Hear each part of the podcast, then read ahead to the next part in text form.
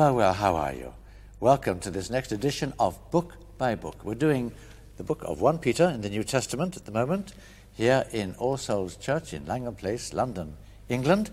And with me is my colleague, Dr. Paul Blackham, who ministers here in London. And also, we're joined by our special guest, Don Carson, Professor of New Testament at Trinity Evangelical Divinity School in Illinois. And uh, we're very, very pleased to be joining you and sharing in this study and if we're going to do 1 Peter, we're on the second study now. Chapter 1, verse, let's do verse 13, shall we? Uh, right through to chapter 2, verse 10. I hope you've got a Bible with you, and if so, get it out, and we're going to read a little bit here. I'm going to start off, I can't read it all, but I'm going to start off with a little bit. Uh, let me read from verse 13. Therefore, prepare your minds for action, be self controlled Set your hope fully on the grace to be given you when Jesus Christ is revealed. As obedient children, do not conform to the evil desires you had when you lived in ignorance, but just as he who called you is holy, so be holy in all you do. For it is written, Be holy, for I am holy. Now, what's this about? I mean, we're thinking about, I think, living the gospel uh, on the part of those who were the strangers, these people who were scattered, being persecuted in the days of the Roman Empire, these people to whom the Apostle Peter was writing. And I'd like to start with you, Don, really. Um, prepare your minds. How does Peter want us to prepare our minds? He gives us a whole series of admonitions. Uh, the first is set your hope fully on the grace to be given you. That does not mean that you sort of ratchet up the hope function within you, sort of uh, get yourself hoping Switch more and more hope. and more, yeah, turn it on, and then suddenly decide what it is that you want to hope for. Rather, the way you set your hope on something in Scripture is by focusing attention on the object. In other words, if, if you set your mind to think of what the final glory will be, you, you make it a matter of disciplined practice to think through what the ultimate goal of being with God forever is in a new heaven and a new earth, a home of righteousness where there's no more decay and no mm. more sin, where God is at the center of mm. everything, where we'll love each other perfectly. You set your mind on that sort of thing, and it orientates you in your whole life. And, and that's the framework in which we're told to be self controlled. That's the framework in which we're told to be holy because God is holy. If we're setting our, our mind on the new heaven and the new earth, home of righteousness, then we remember that holiness is, is what the theologians call a communicable attribute of God. That is, it's one that can be shared with us. The Bible never says, be omniscient because I am omniscient, B- because God can't share his omniscience. It does say, be holy, for I am holy, because in that respect we are to be like God.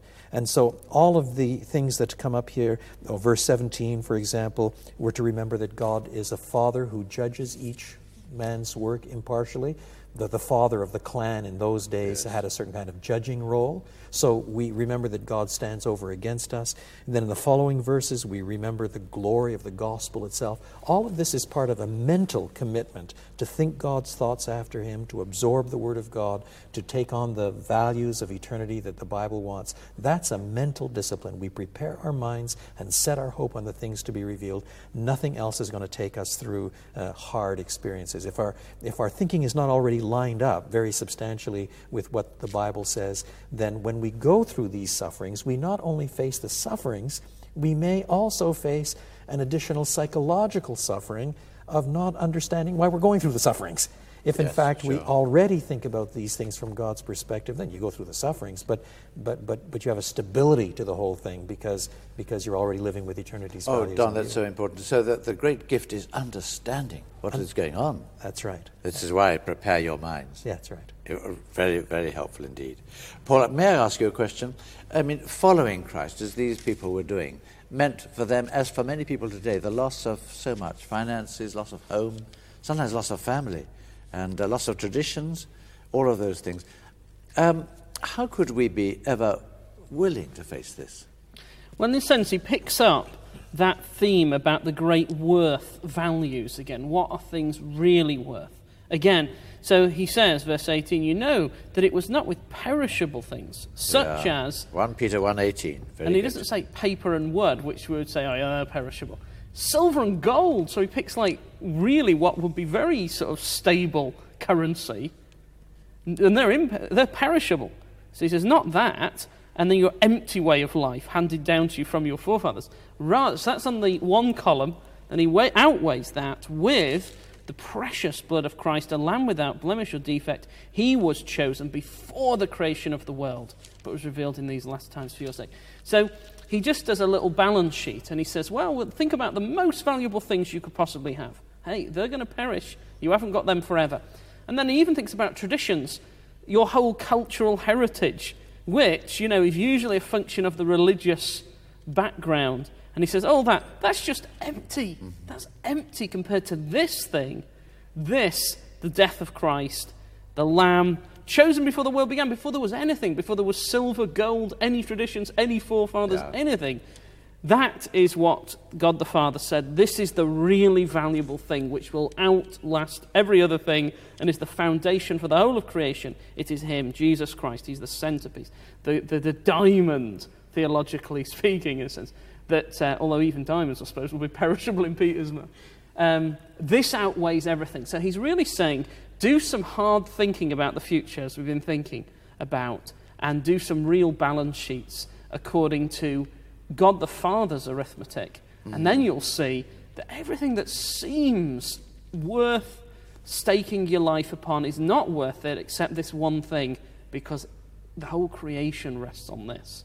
I like the repetition of the silver and gold. I mean, in chapter 1, verse 7, we had your faith is of greater worth than gold, which perishes. But now the thing on which we have pinned our faith, these things which, uh, verse 18, not with perishable things, as you were saying, as silver or gold, uh, but with the precious blood of Christ, far more valuable even than silver or gold. Very important indeed. Uh, may, may I come to you, Don, for a minute? I'd like to ask about, in chapter 1, verse 3, the new birth was there. He's given us new birth. And again, I think it's coming up once more. So that I, would like to ask how does being born again enable us to love deeply and to continue in the faith and to um, be worthwhile, holy Christians? Well, this um, new birth is what transforms us. It utterly transforms us. In other words, we don't have the capacity by turning over a new leaf or, or merely resolving a little more strongly to, um, to, to, to love one another truly. What is so interesting about the mention of new birth as it's picked up in verses 22 and following is that this is tied uh, to the Word of God. Um, this word has already come to us, this, this gospel truth, and um, Peter says, You've already obeyed it, and as a result, there is love for, for brothers. But now he says, You have been born again, not of perishable seed, but of imperishable, through the living and enduring word of God. And then he quotes the words from Isaiah All men are like grass, and all their glory is like the flowers of the field. The grass withers and the flowers fall, but the word of the Lord stands forever. That is to say, all of the things that they are going through, all of the human experiences of suffering, it's all part of a fallen, decaying order that does not finally stand. What has given them new birth is the Word of God that always stands. It's absolutely certain. This Word confronts them. It calls them into life. That's the powerful word of the gospel, which actually brings them to new birth. It elicits faith, it, transforms them, and it is as stable and sure as God's own word, which is precisely what has called that faith into being, that new birth into life. And, and um, as Jesus himself uh, elsewhere says, that uh, everything else pa- perishes, the whole world passes away, but his word does not uh, pass away. So also here, whether in the words of Isaiah or the words of 1 Peter, what uh, gives them a stable, eternal perspective is understanding this new birth, which gives them power to love one another and to overcome um, the hatreds and the bitternesses of persecution, and still to love one another gloriously for the gospel's sake, is generated by a transformation that is as stable and as eternal as the Word of God itself.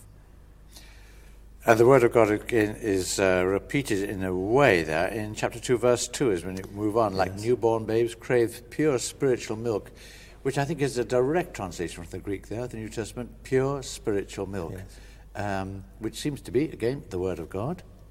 So that people can, as they feed upon that, then it says in verse 4, as you come to him. That seems to be a sort of reason for coming to God at the beginning of the day, What can I learn from God today from His Word? And having learned it, how can I please Him today? So coming to Him every day with the Word of God to strengthen us is a, well, I'm sure you do it every day, Paul, and we try and do it every day as we come to Him. Uh, Paul, why don't we look on at verses 4 onwards? It's a sort of picture language here of Christian people being rather like a temple building, like in the Old Testament of old, uh, with a priesthood offering sacrifices and so forth. And then, how can every Christian be a priest? Because that seems to be the implication here.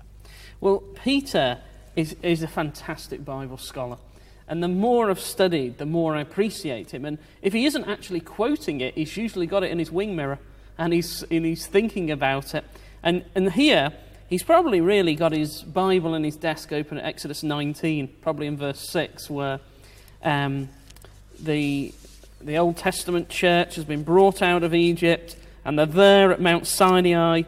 And the very first thing that's told them is this commissioning. And he says to them, Although the whole earth is mine, you will be for me a kingdom of priests and a holy nation.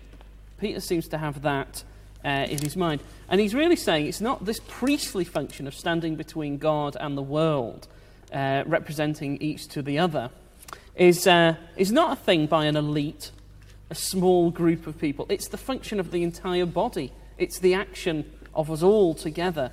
We all do it. Um, so he's going to unfold that, that his very first thing is a sort of gospel challenge straight away, where he says, okay, that's what you are. You're all priests ministering in this way, bringing the world to God through the gospel, representing God to the world so that he is properly represented to them. And then he does that by saying, and this is it, the gospel, and it's about Jesus Christ. And he goes back to a sort of evangelistic uh, sermon of Isaiah when he says, Isaiah said, Here is Christ he is the foundation stone. Everybody must be confronted by him. You either are built upon him and you'll never be put to shame in this age and the age to come, or you're going to be crushed by that stone, that foundation stone. But either way, this is the decisive moment. So he's inspiring them really in the work as priests to make this representation to the world, whether people accept it or not. That is the challenge. So he's commissioning them, his readers, to be these priests and to get on with that priestly work, which has always been the work of the, of the people of God. And part of what they're to do is to declare the praises. That's verse 9, chapter 1 Peter 2 9. Chosen people belonging to God, that you may declare the praises of him who called you out of darkness into his wonderful light. Don, could you give us some uh, tips as to how we do that? How do we declare the praises? Um, there are probably two hints in the passage itself. Um, on the one hand, there is a kind of word of testimony, um, b- because the text goes on to talk about how they were once not a people, but then they were converted. They have become the children of God. Yeah. Once they had not received mercy, but now they have received mercy. There is an element of, of testimony that says, Once I was blind, but now I see. In other words, there is not merely distanced theological argumentation, there is also personal testimony in all of this. But at the same time, if we are to declare the praises of God who has done this, then it really turns out to be, in the whole flow of the argument, the, the, the praises of God in the gospel who has brought about this salvation. When, when Paul describes his, his evangelistic ministry in Romans 15, he actually uses priestly language there, the, the language of, of, of, priestly service, priestly worship. In other words, um, when we're evangelizing, we're engaged in priestly worship. Mm. It's true that the people of God in the Old Testament did constitute a nation of priests. But also within the Old Testament, there was a particular priestly tribe that had certain mediatorial functions, go between functions between God and the rest of his people.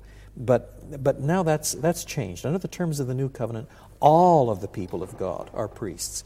Um, or alternatively, Christ himself alone is the go between between God and human beings. But when in the New Testament, under the new covenant, we're all priests, the way we exercise this priestly function is profoundly by declaring the praises of God. That is, by declaring the gospel. What God has done triumphantly in Christ, what God has done by giving his own Son, what God has done by raising him from the dead, what God has done by pouring out his Spirit, what God has done uh, by justifying sinners, what God has done ultimately um, in, in giving us the promise of the new heaven and the new earth still to come. And we bear witness not only to that truth, but also to the fact that we have participated in it by faith.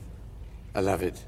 I love it, and I love the way you've ended up really with the whole idea of pre- every Christian being a priest. So these scattered believers, wherever they were, and you may be one of them, uh, what is your chief calling in life? Yeah, you might have a job, you might be out of a job, you might be a bricklayer, you might be a road sweeper, you might be working with computers, I don't know what.